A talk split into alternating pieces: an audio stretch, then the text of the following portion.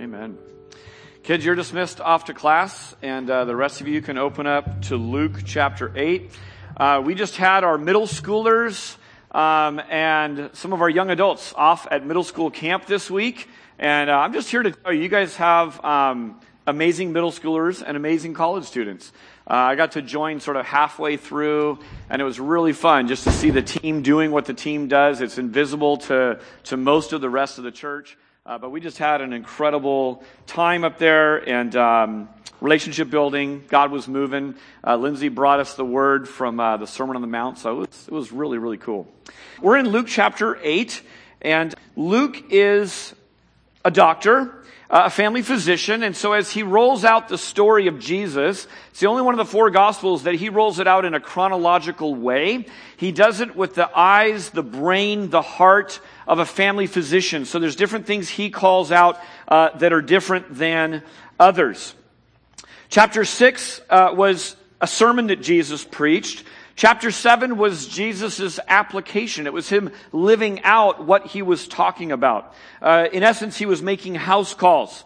Uh, and he wasn't only healing physical ailments, uh, but he was speaking to spiritual ailments, emotional things, intellectual questions that we have as well. And now in chapter 8, it's Jesus on tour. Uh, he has his entourage with him, and he's going through cities and towns alike. And Luke is not only showing us what he taught to the crowds, but he's giving us a peek at sort of backstage, what he's saying to his inner circle. Today, what we're going to see in the text is that Jesus is driving home a key foundational truth that changes everything in your life. That's a really big statement. That sounds like clickbait on, on, on the web, right? Like, click here. This will change everything in your life. I wrote this early in the week. I've thought about it all week. I just edited it again this morning. I left it in as saying that the key that Jesus is driving home will change everything in your life. I don't think that's overstatement. It's looking with perfect vision at how you listen. So we are going to look at how we listen this morning. If you haven't figured this out yet, God is both engineer and poet. I grew up in a home with four boys. My dad was an engineer at Lockheed. All three brothers went into math, science, numbers type fields. I was the oddball. I took art class, I sang, I acted, I drew, I did all kinds of different things. I was the ugly duckling in more ways than one, wasn't I, mom? Mom's, mom knows. She's here with me. And what I got to see in my family was this, is that God is an engineer. And to hear my dad speak, speak about the Word of God, it was amazing to see even the Word of God just fit together, creation fit together. But he's also poet. I think in America, we tend to lean more toward math science types, types of, of things than, than the arts.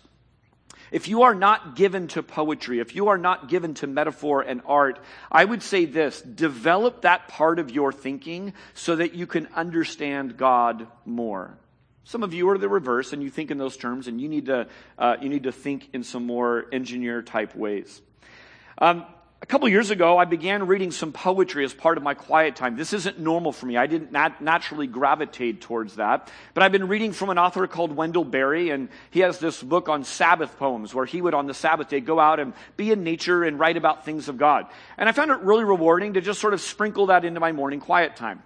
Well, after about a year of that or so, I thought, you know what, I'm going to bring that to our family devotions. So last October, we're camping over at Sunset Beach, and imagine all of us sitting around in our camp chairs on a beautiful uh, weekday morning camping, and, uh, and I decided to break out some poetry. So I break out my Wendell Berry book. I'm super excited. It's a pretty short poem. We have, you know, four year olds up through older people, so we've got to keep it sort of age appropriate. And in the middle of my poem, I'm reading away.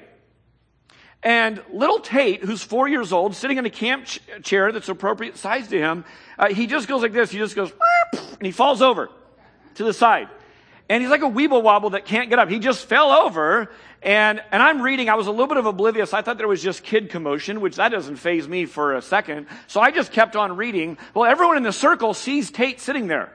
And Tate he's the youngest of nine, so he's a little bit of a prince sometimes. And, um, you know, the other ones figure out that God helps those who helps themselves, so they would have just gotten up. Tate just sat there. And then he started to go, he started to whimper. And the whole family's sitting there. I mean, how much are they listening to the poem at, at this point? Zero or 100%? Zero! They're all focused on Tate. They're all giggling and laughing. And I finally realized that Tate's next to me. I should probably be the one helping him up. Um, I don't. I continue to read the poetry. Because doggone it, we're going to learn poetry and the fact that God's a poet God.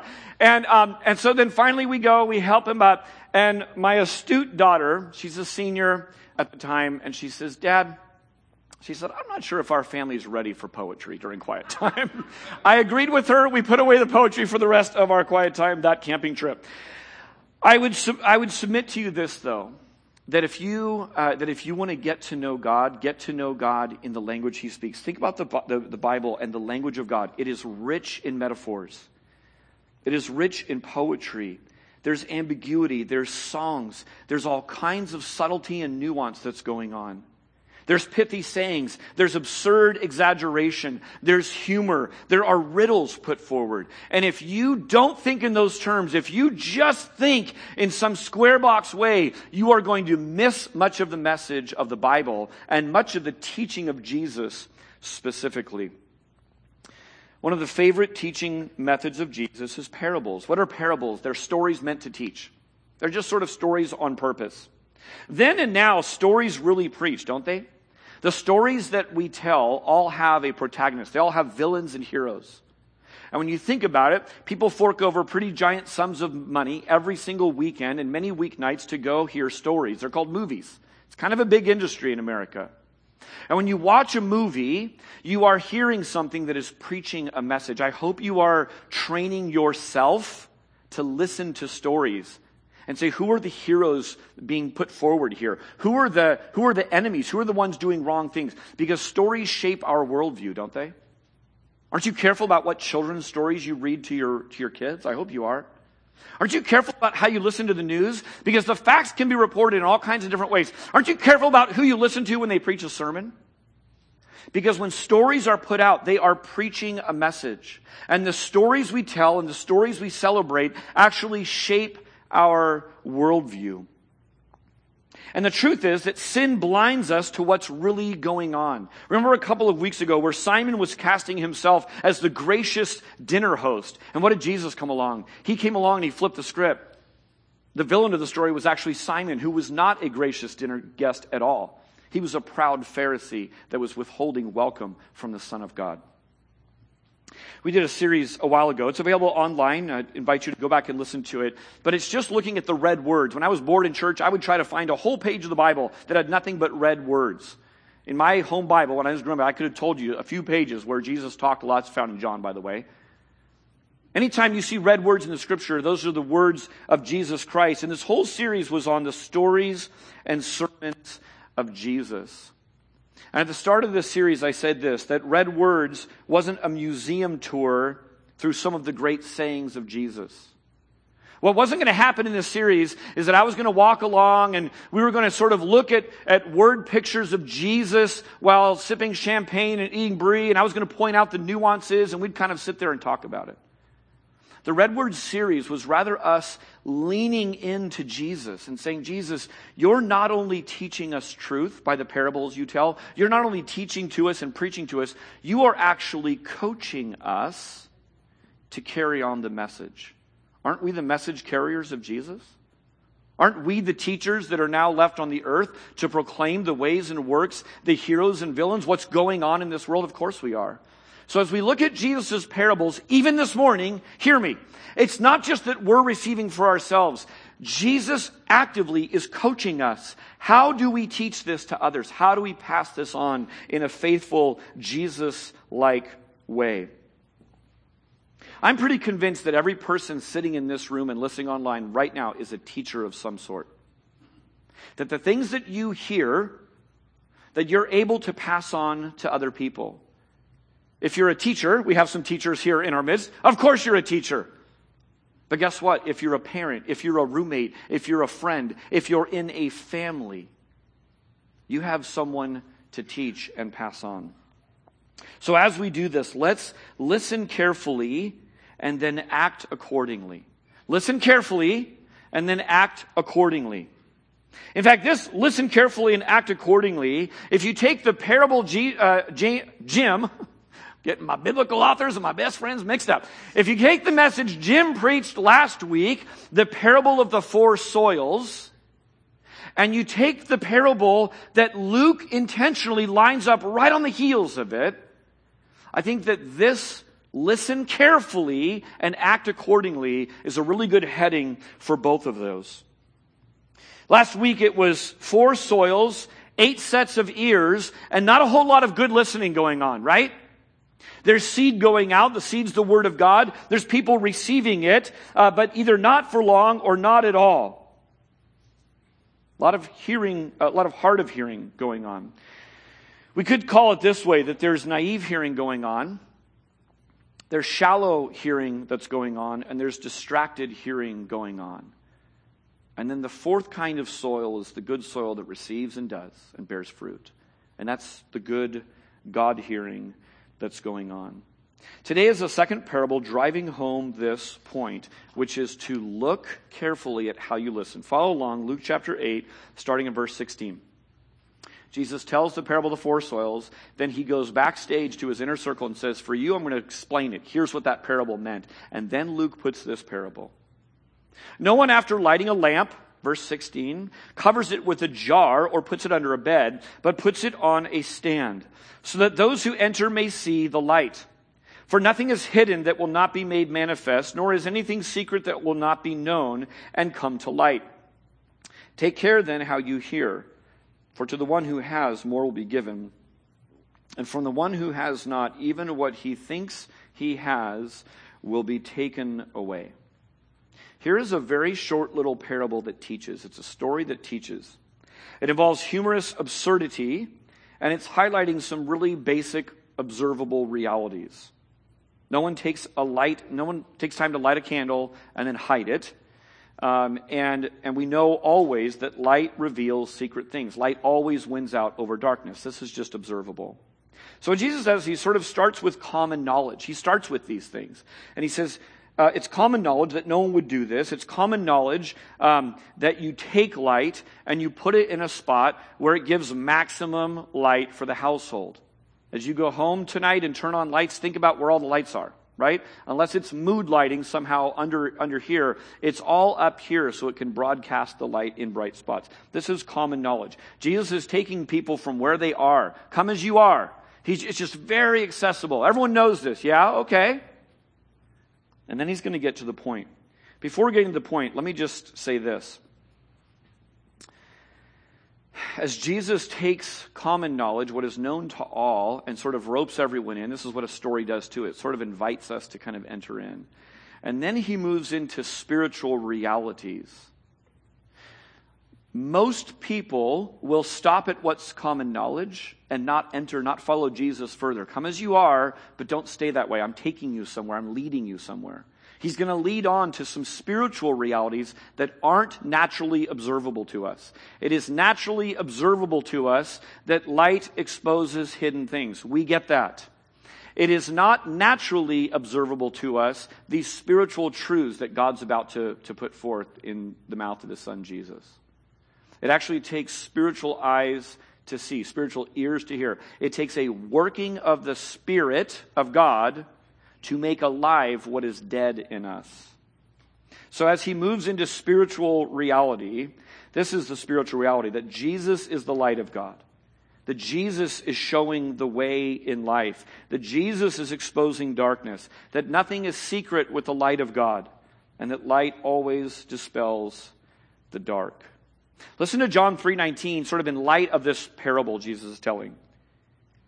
Jesus says this, and this is the judgment. The light has come into the world, and people loved the darkness rather than the light because their works were evil. For everyone who does wicked things hates the light and does not come to the light, lest his works should be exposed.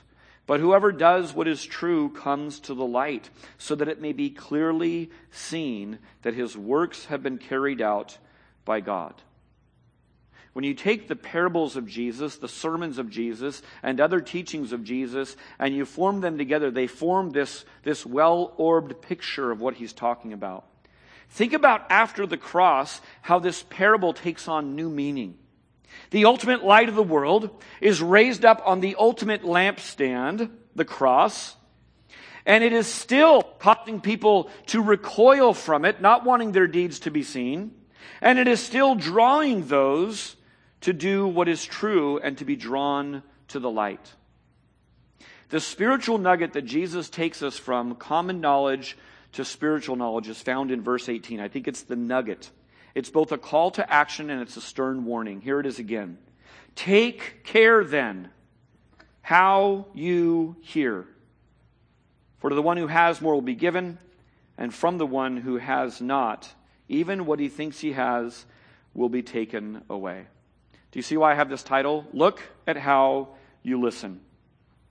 All kinds of ways are possible to hear God's word that leads us into some bad places. Jesus was very pointed on this. I'm going to say some things right now that isn't just a made up off the top of my head list. It is mixed with scripture and personal experience from being in the church for a lot of years. If you are listening to be spiritually entertained, repent. If you listen in hopes that it will cancel your sin for this week, repent. If you are listening and justifying every area that the light of the gospel, that the light of God's word is exposing, repent. If you listen intently only to tell others how they need to change, repent. If you listen just to criticize and point out the minuscule errors of your pastor, repent. If you are listening only to give the appearance of being interested in the things of God, repent. If we sat around here and brainstorm, could we go on? Oh, yeah, we could go on. We can go on for a long time. When I just began jotting this list down, I just thought of the ways I have sat in church and listened and not been fully engaged in the conversation.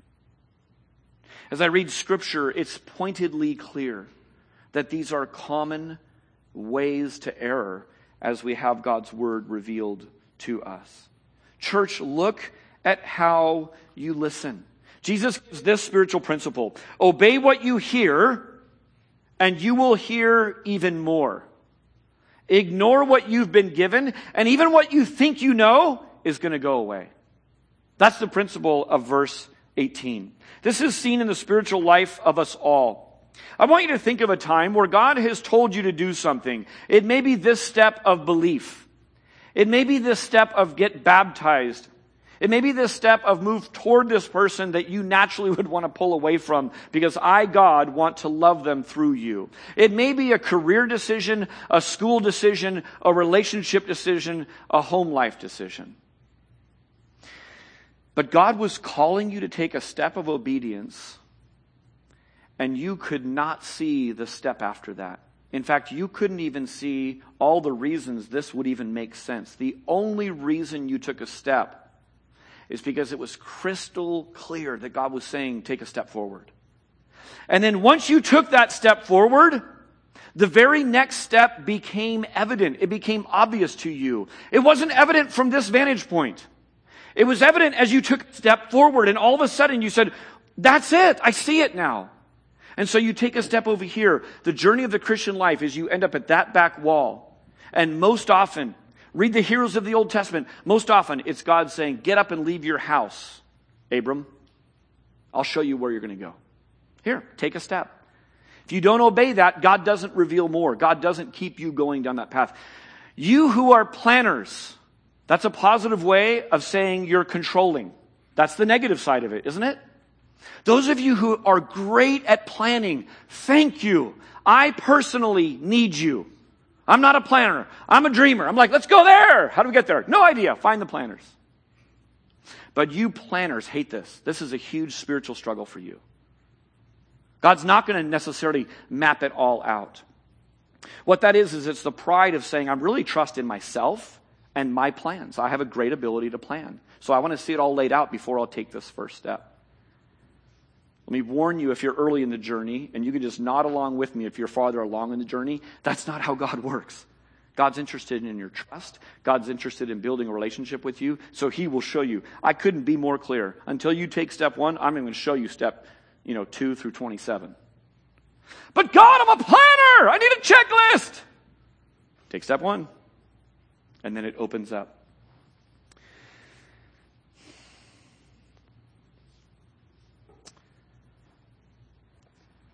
That's, that's hearing God's word and acting on it. Let's think for a second about hearing God's word and not acting on it. Hearing something that's crystal clear and not moving on it. When you hear God's word and you don't apply it, here's what it can do. It doesn't have to have all these effects, but it can make you callous because your sensitive spirit hears it. You wrestle with God, you argue with God, you procrastinate with God, and then you hear it again. And you've added a few more layers of thick skin to sort of, you know, say why you shouldn't act on it. Then you hear it again, begins to form a callus. It can also make you dull. It can also puff you up with pride. You ever been sitting in church and we open to a text or I begin to say something and you go, yep, I've heard it before. I have. I've probably said that in my head while I'm saying it. I'm a prideful human being that needs to be humble before the Lord. When you hear stuff, but you don't live it, you're book smart without being life smart. You know those people. I've had people who know how to do certain things. If you've done something for a long time and you hear someone talking and you know they've just read about it or watched a YouTube video on it, you can spot that a mile away. You're like, man, this person's never ever done what they're talking about. They've read a book on it. Good for them. They know wikipedia.com. Hooray. When you hear stuff, but you don't act on it, it has, a, it has an ability to puff you up with pride. I think there's a particular danger in spiritual matters with this. Sometimes when people, uh, I get into conversations with people and they, uh, they say, Oh, are you a Christian? I say, Yeah, I'm a Christian. What are you? And they go, oh, I'm a Muslim. I'm a Mormon. I'm a, I'm an atheist. I'm a whatever. They give me their label. I don't like to be labeled. Oh, so your label is you don't like to be labeled. Got it. Here's a great follow-up question. I'm a Catholic. Oh, are you, are you practicing? Are you a practicing Catholic? Do you know that I would guess, like just finger in the wind, nine times out of ten, when someone gives me a label of what they are, and I say, Are you practicing? They go, Oh, no, no, no. So I go, Well, why do you call yourself a Catholic? Why do you call yourself a Muslim? Why do you call yourself this? Well, my grandfather on my mother's side is one. Oh, okay. So again, I'm just, I'm just piecing together sort of what, what, why they're wearing that label. Christian, let me tell you this. When someone comes and says, I'm a Christian, you know what a really great question would be to ask? Are you practicing? Because a lot of people think they're Christian because they were born in a Christian nation. Is America a Christian nation by default? I don't really see that. Not if the Bible's accurate. So here's a good question for us. You say you're a Christian, you introduce yourself. What if someone asked you that? Are you practicing? What's your answer? I'm looking around at faces I see most every week. This is a part of it. Coming to church is, means, you're, means you're practicing. But there's so much more than Sunday morning for an hour and 15 minutes. Are you practicing is a great question. It's this idea of saying, don't tell me what you believe, just show me. I think it's true that if you lived with someone for a certain period of time, you just hung out with them for a certain period of time, you would be able to tell them what they believe. Because all of your life is your theology.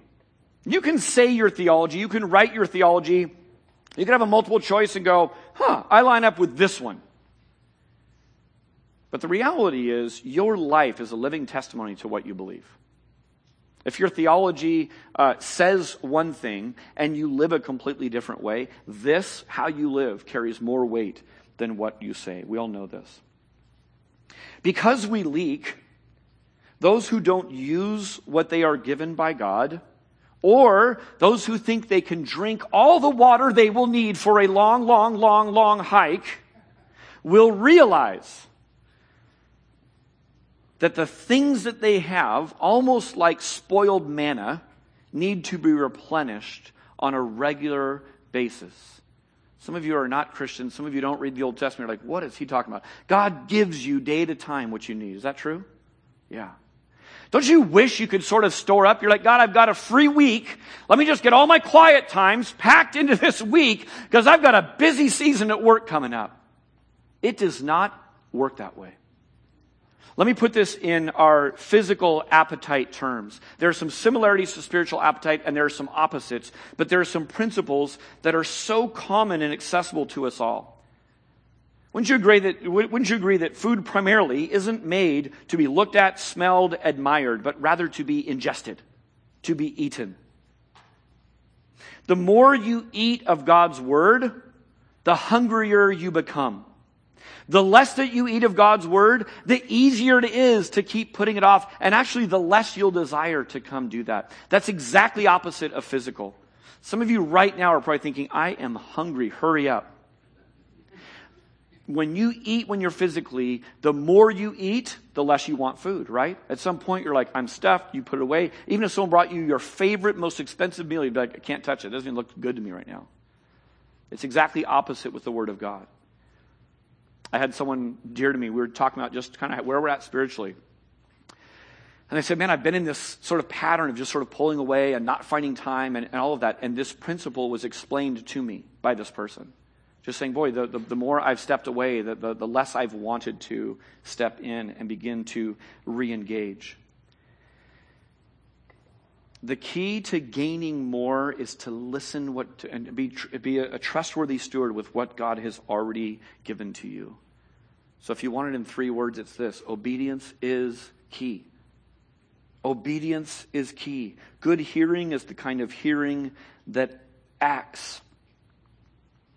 You know, one of the things I love about my job and I hate about my job is this people are always, always asking for my time. Digitally, they're asking for my time, and physically, they're asking for my time. I love that. I also hate it sometimes. There are people who have written me long, lengthy um, emails about the theology of this church. There are people who have uh, wanted to meet with me and, and to, to discuss and debate different things. Let me tell you the story of two different people, and it will give you just sort of a snapshot of how I'm trying to live this passage out. I think early on, I was foolish with my time. If you asked for my time and you wanted to argue, debate, dialogue, go in deep with all kinds of things, I would have said, Great, one and all, come. And what I realized was that some people love to just get together and debate and dialogue and argue and talk. Talk, talk, talk, talk, talk, talk, talk. I'm a talker, and I still hate that. So people would come to me and want to ask things. Let me tell you about Jesse. The names have been changed to protect the not so innocent. Jesse was rough around the edges. Jesse didn't know much. Jesse was very abrasive. But Jesse did the one small thing that we would talk about spiritually whenever we met. And then when we'd come and meet again, he would tell me about how he put into practice what he was learning from the Bible. Then he would do it again. Then he would do it again. Then he would do it again. Steve wanted to meet, study, discuss, debate, delay, and ultimately ignore what God was saying. Steve took great amounts of my time and energy. Steve welled up frustration things in me that I didn't even know I had. I kept meeting, meeting with Jesse. I stopped meeting with Steve. Do you know why? Because I think I have the potential in my position to actually help train people away from Jesus. I think I help train people away from Jesus if I continue to enable them to put off what they're hearing very clearly by talking about it some more, debating about it some more. If I continue to strain out gnats in the text and allow this person to swallow camels in their life, if you don't know what that means, God's poetic, go figure it out. It's in the Bible. Then I am enabling them to actually stay far away from Jesus. Now, I flip that around to my own self. I can internally debate with God. It's not clear. It is clear I'm fearful. It is clear I have my own agenda. Take the one small thing that God's given to you and do it. Don't ask questions. Live in obedience. Look at how you listen in another setting. Let's take the pre flight safety message. If something is required by federal law, and it contains information that could save your life. Why do so few people on an airplane listen when the person is giving the directions? Here's, here's a stab. I think it's because we are lulled into thinking we will never need to find the nearest exit, even if it's located behind us. Anyone in this room ever been in a plane crash? Raise your hand if you have. I'm not raising my hand because I've done it. I'm just doing it as an example. No one! So we are lulled into thinking plane crashes don't happen. Do they happen? Yes. Here's another one. I think we're confident that we will figure out the life vest and the oxygen mask when it's needed. So we will continue to watch our thing, read our thing, look out the window, talk to the person next to us, blah, blah, blah, blah, blah, while the person's up front. We're also pridefully certain that we have heard all of this before and that we know how the seatbelt works. Finally, it's boring. I mean, Southwest finally figured out that if you make people laugh, they'll at least engage with it. I'm not sure if they're listening to the message anymore, but they're at least putting down their book to sort of figure out what's going on. Now, let me flip the script for a second. What if you absolutely knew beyond the shadow of a doubt that you were going to make an emergency landing on this flight? Think of how you would listen to that pre flight announcement. Someone's talking next to you. You're listening carefully. Wait, how do the doors work on the exit row? Who's even sitting there? How do we know they're capable and willing and, and going to do what they're supposed to do at the exit doors? And when the flight attendant says, well, we asked them, you say, you asked them? Did you interview them? Did you check them out? Have they tried, are they able to lift that door? Show me that safety position again. Can we role play? Like, let's take some time and figure this thing out. If you knew you were going to crash, you would listen in a different way.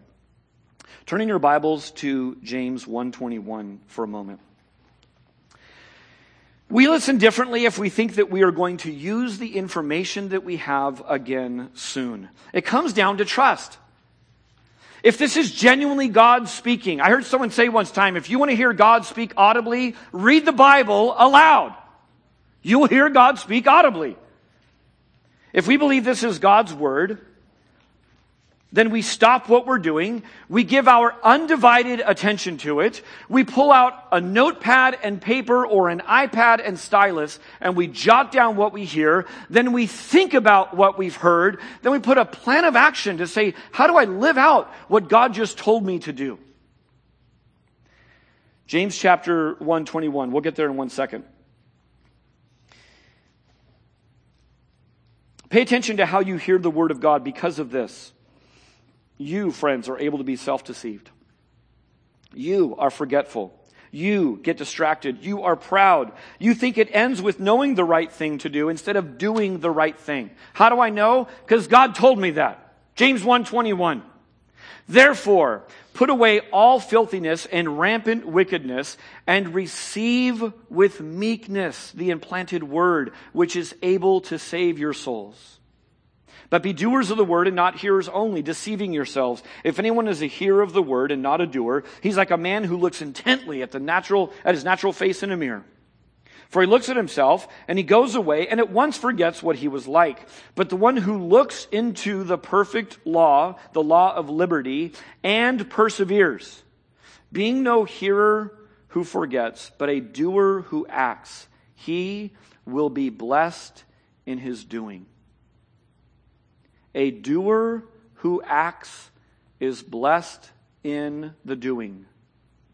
The blessed life is the life of obedience. If you feel like you've heard a famous preacher say this before, it's because a few weeks ago Jesus said this in Luke 6:46. Why do you call me Lord, Lord, and not do what I say? I'm a Christian. Are you practicing? Oh no. Then he goes on to say this. He says, Everyone who comes to me and hears my words and does them, I will show you what he's like. And he begins to talk about a house that's built on solid rock, a firm foundation. And then he goes on to say, But the one who hears and does not do them is like. And he goes on to talk about a person who's built his house on a sand. When the storms come, one house stands, one house doesn't. What's the difference? It's the one who's done and obeyed what they've heard. That's the only difference. Obedience is the key that unlocks all of life. It's really all God wants from us. How do you get saved? You obey, you trust. And it goes on from there. We're going to look at the next few verses in Luke. And what's happening here is that Luke is recording a moment that Jesus uses that actually illustrates exactly what these two parables are pointing to. That you better look carefully at how you listen. Verse 19 of Luke 8 says this Then his mother and brothers came to him, but they could not reach him because of the crowd. Why? Jesus is on tour, right? So Jesus is backstage, Jesus is on tour, there's lots of people, mother and brothers show up. And when he, Jesus, was told, Your mother and brothers are standing outside, desiring to see you, it says, But he answered them, My mother and my brothers are those who hear the word of God and do it. My mother and brothers are those who hear the word of God and do it. Do you hear obedience written all through this? Do you see Jesus saying and living out, even in his most intimate circles, what he's been preaching all along? So Jesus isn't dishonoring his family, he's honoring those who obey. Obeying Jesus, obeying God's word, changes your loyalties. I think it'd be fascinating this week. If your group isn't on break for this summer, um, then, then share around the group as, as, a, as a community group. If not, find a friend and just ask this. Say, how did becoming a Christian change your loyalties?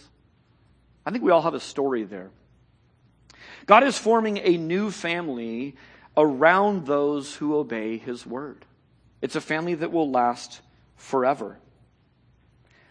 I've said this before, but if you are unmarried in, in our midst, I would implore you by the word of God, marry within the family. Marry your spiritual brothers and sisters. And if you want to know who to marry, here's what you should do.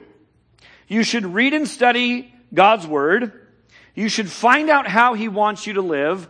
You should run hard after that. And then you should repeat the process. Keep running hard, keep running hard, keep running hard. After a period of time, you look to your left, you look to your right, and if there are any people of the opposite gender running along with you, there's your pool of who to build a life with. Marry one of them.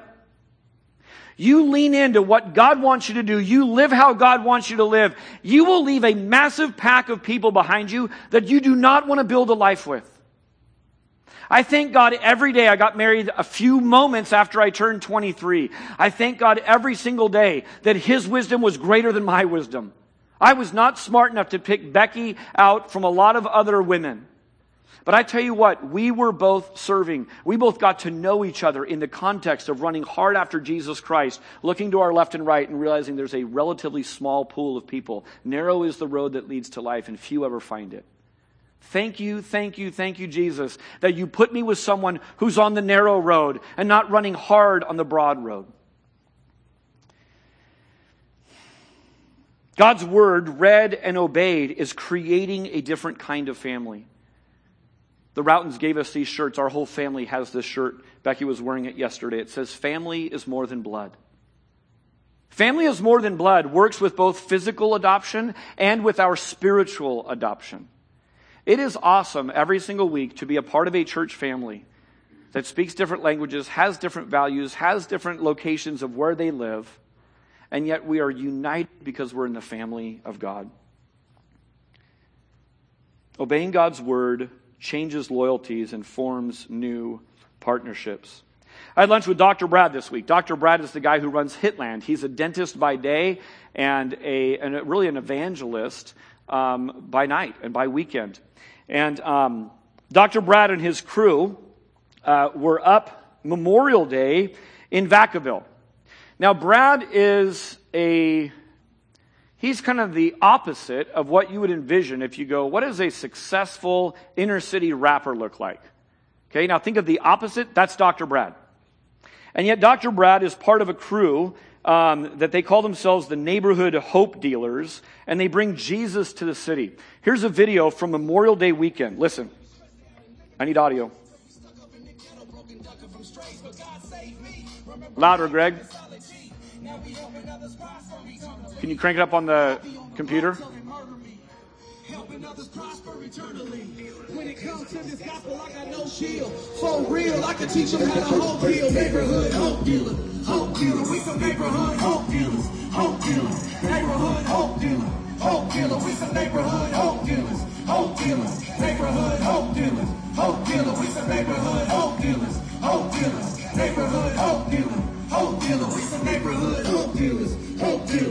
Neighborhood dealer. All right, that was Vacaville Memorial Day. Um, what happens with the Word of God is that new unlikely partnerships. You do not want Dr. Brad on the mic up there doing that. I'm sure. I'm, I'm certain of it. Uh, but but what happens is uh, new partnerships form. Here's what's really cool. Keep the audio up. Look who's part of the team. There he is. That's Les Albert, friends. Yeah.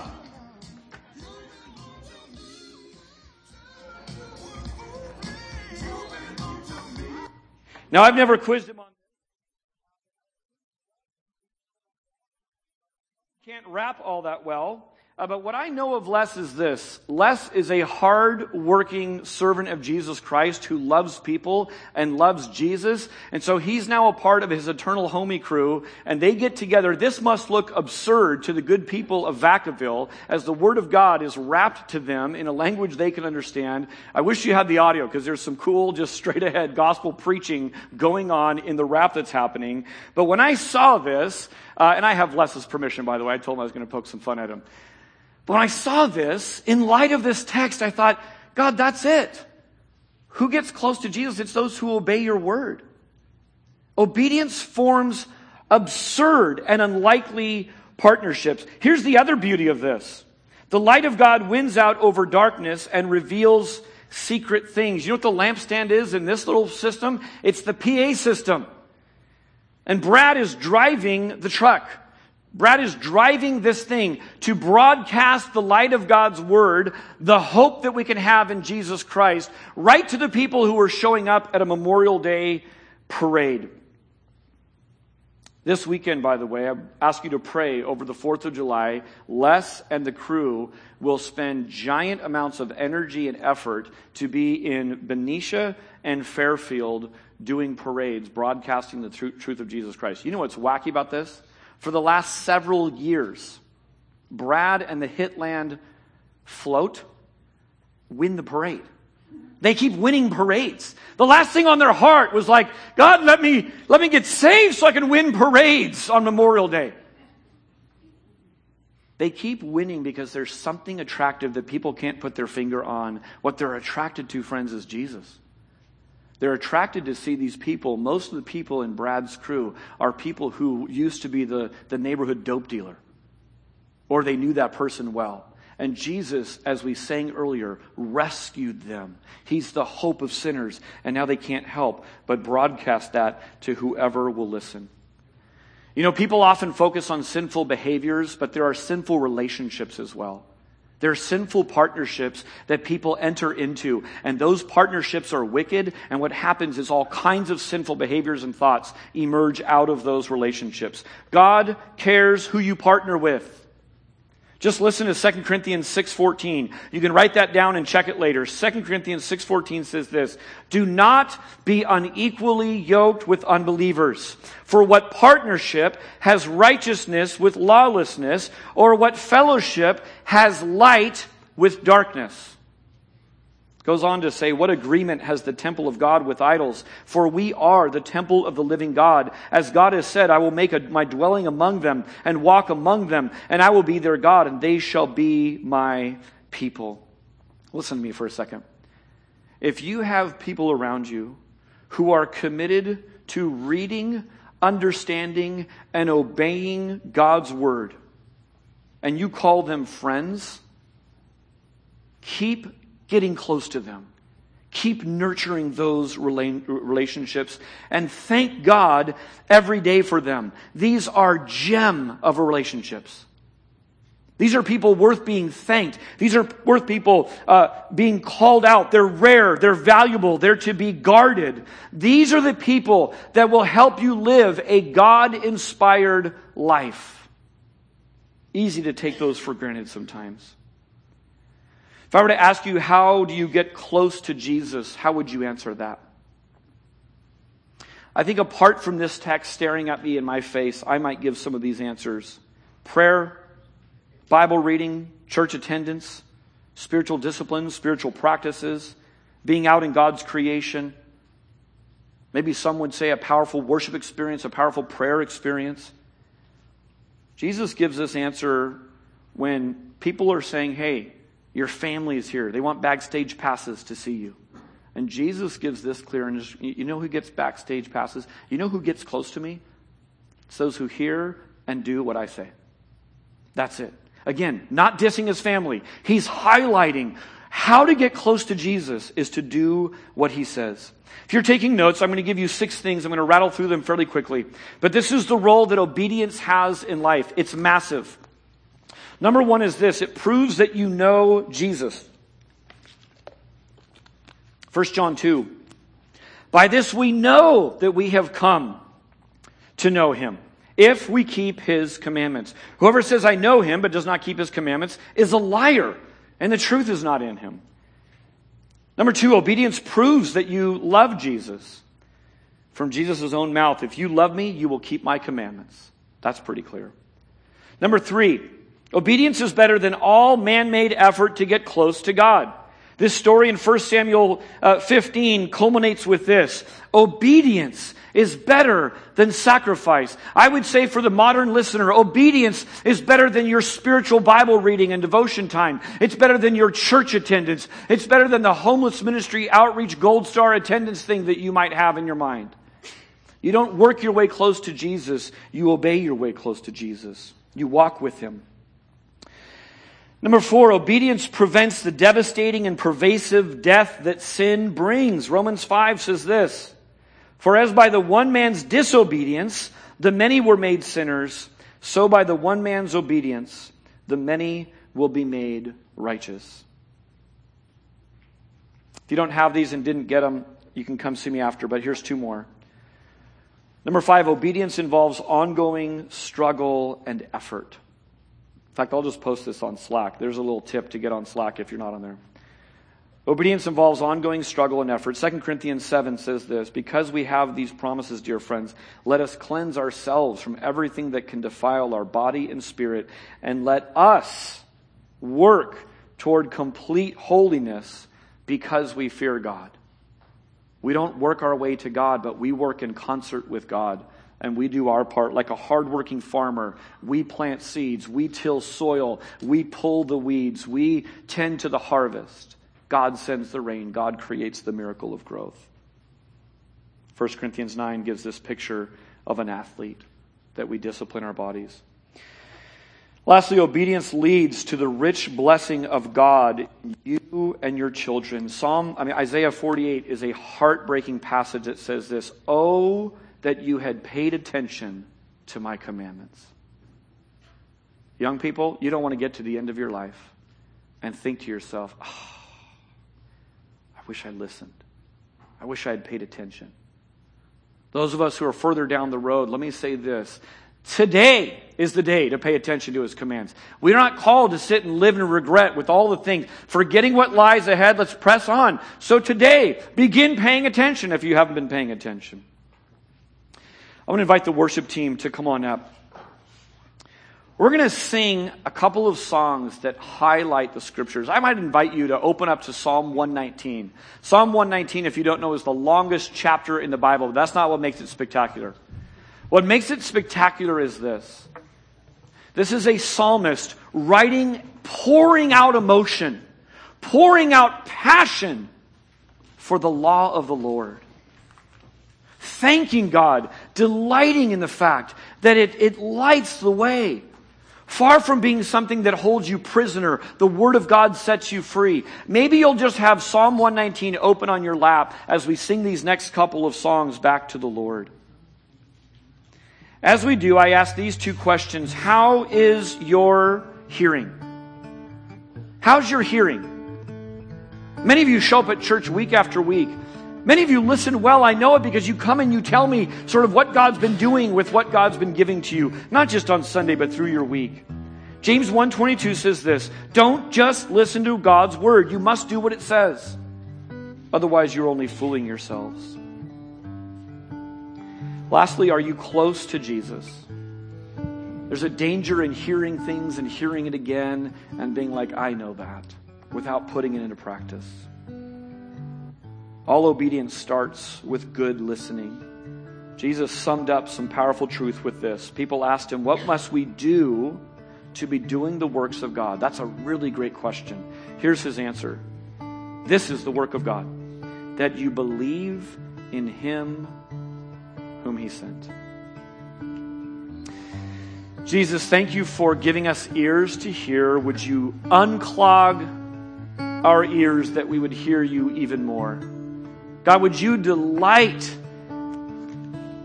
in seeing your children walk in obedience because they've been listening carefully? God, I thank you for the people in this room, the people that will attend next service, and in the service last night, and the service after that, that are giving evidence by their life that they're listening carefully to your word.